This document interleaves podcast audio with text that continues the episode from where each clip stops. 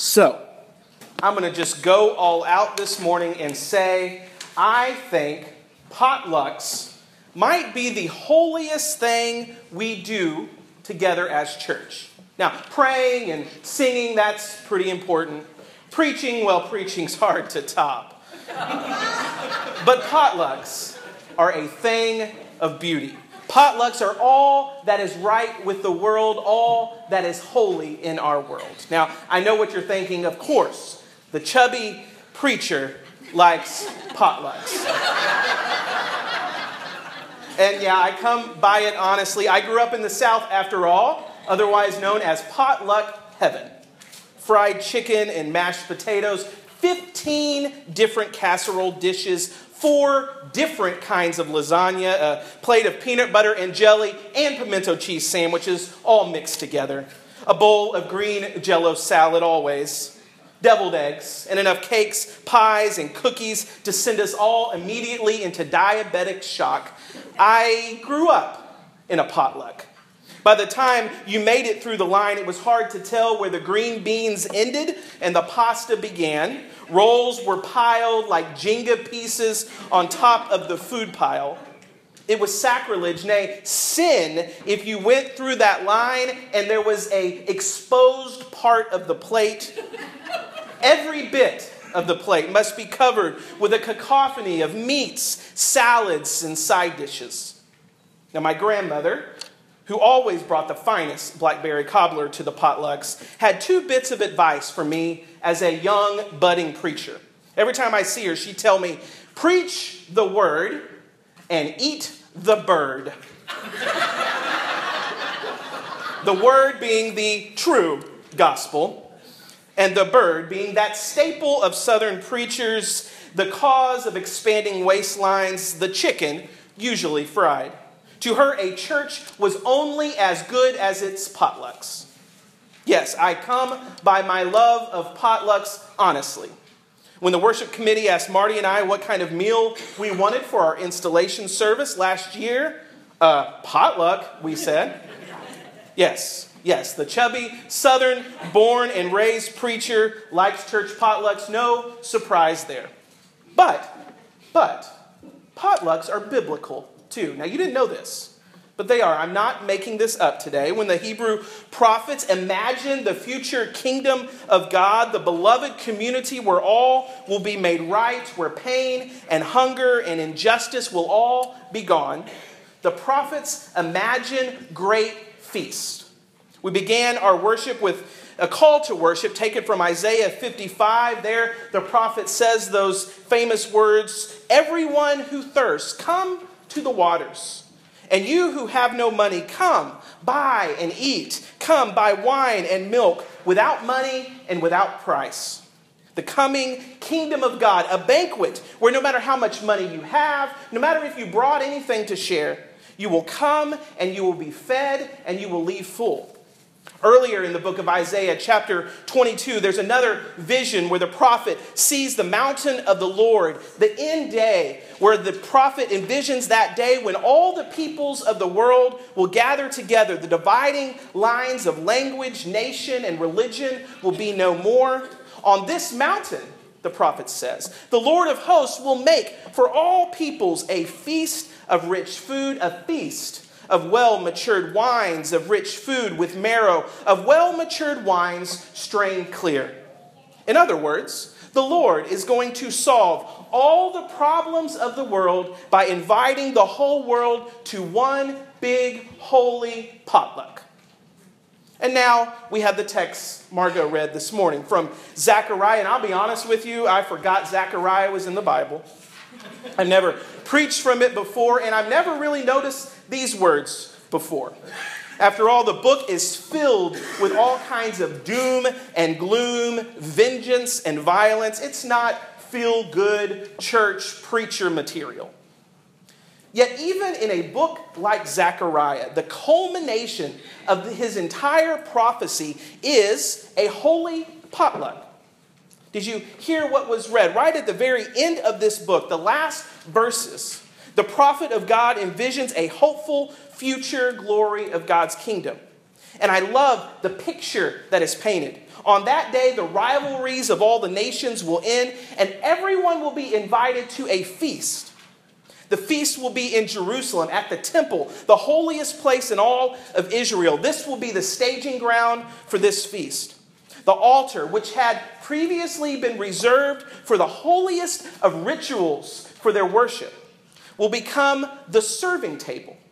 And every ordinary cooking pot in Israel, no matter if it holds savory meats or pistachio pudding or deviled eggs or pecan pie, every cooking pot, bowl, plate, and dish will be sacred, holy to the Lord, the prophet says, as holy as the sacred objects on the altar.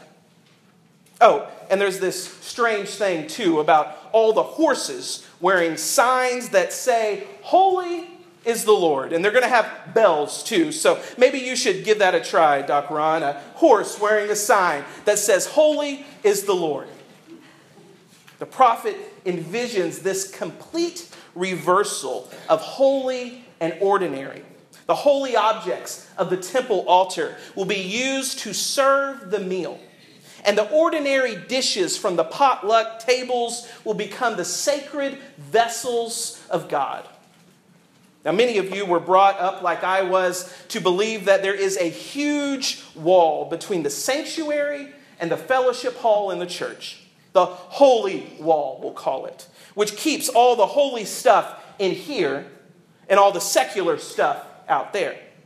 In fact, you may find it hard to believe, but there are some Christians that I've met around probably North Alabama or so. We'll drive right past their churches in a few days who believe that it was a sin to have a fellowship hall in a church building. Now, they still had fellowship halls, but they built them on adjacent properties with an open breezeway to connect them so as not to mix the two. But I tell you, even with their weird theology, those churches had some of the best potlucks you can imagine. What is holy?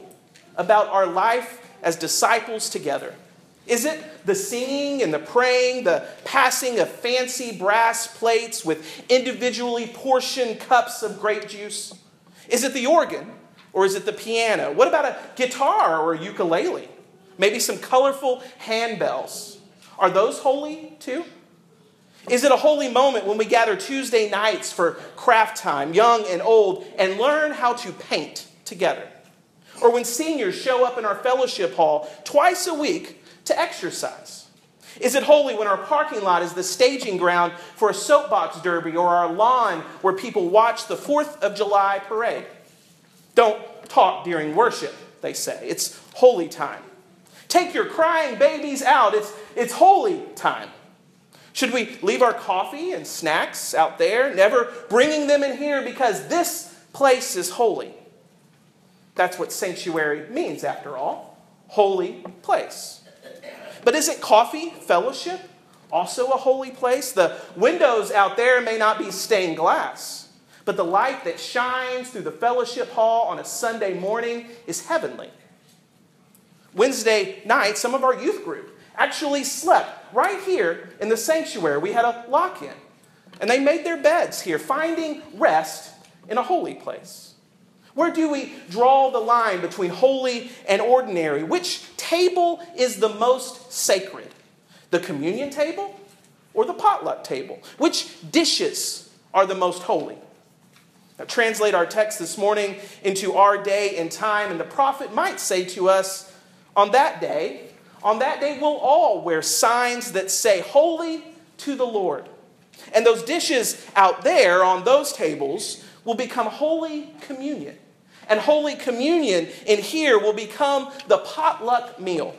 The line between sacred and secular, holy and ordinary will be no more, for all that God created will be holy. I'm going to go all in this morning and just say, I think potlucks might be the most holiest thing we do as church. Amen? Amen. Because here at potluck tables, dishes as diverse as the nations of the world are brought together to form one meal. Cooking abilities or no cooking abilities, prepared or purchased from a box or an old family recipe, all of it comes together into one great banquet.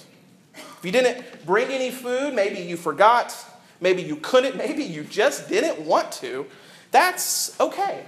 No one is turned away. The table is filled to overflowing, and there will always, always be leftovers.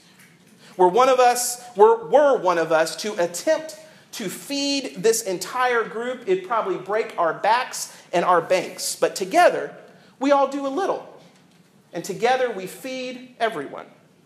Around those tables, people as diverse as the dishes brought to share a meal together gather. They talk about ordinary things the weather, the crops, politics, TV shows, sports, babies, ordinary things. Yet the sharing of these stories become holy moments, breaking out all over the place.